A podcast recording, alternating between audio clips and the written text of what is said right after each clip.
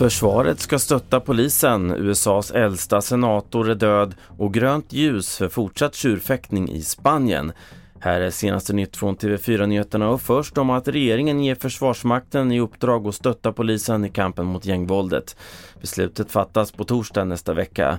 Det här meddelade statsminister Ulf Kristersson på en pressträff tidigare under eftermiddagen.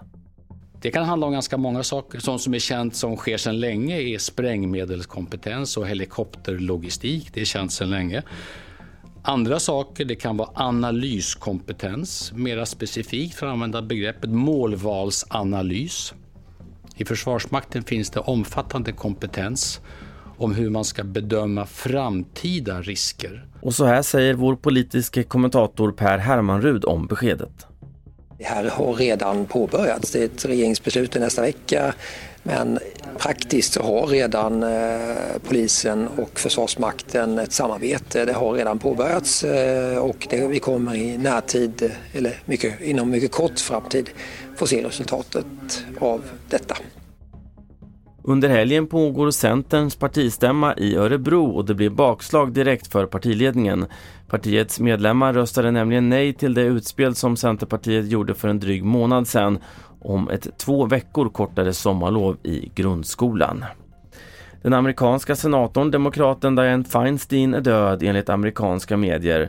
Dianne Feinstein blev invald för Kalifornien 1992 och var den äldsta sittande senatorn.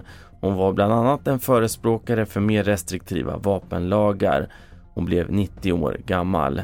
Och vi avslutar med att berätta att trots att Spanien nu antagit sin första djurskyddslag någonsin så är det fortfarande fritt fram för den blodiga tjurfäktningen. Den nya lagen riktar sig framförallt till ägare av husdjur. Till exempel får inte hundar längre lämnas kopplade utanför mataffärer.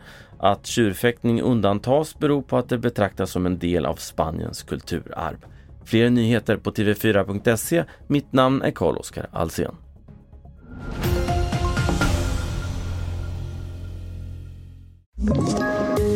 Poddtips från Podplay.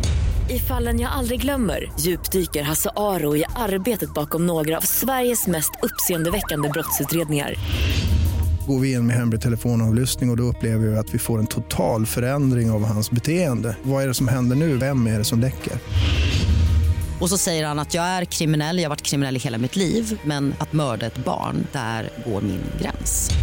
Nya säsongen av Fallen jag aldrig glömmer på Podplay.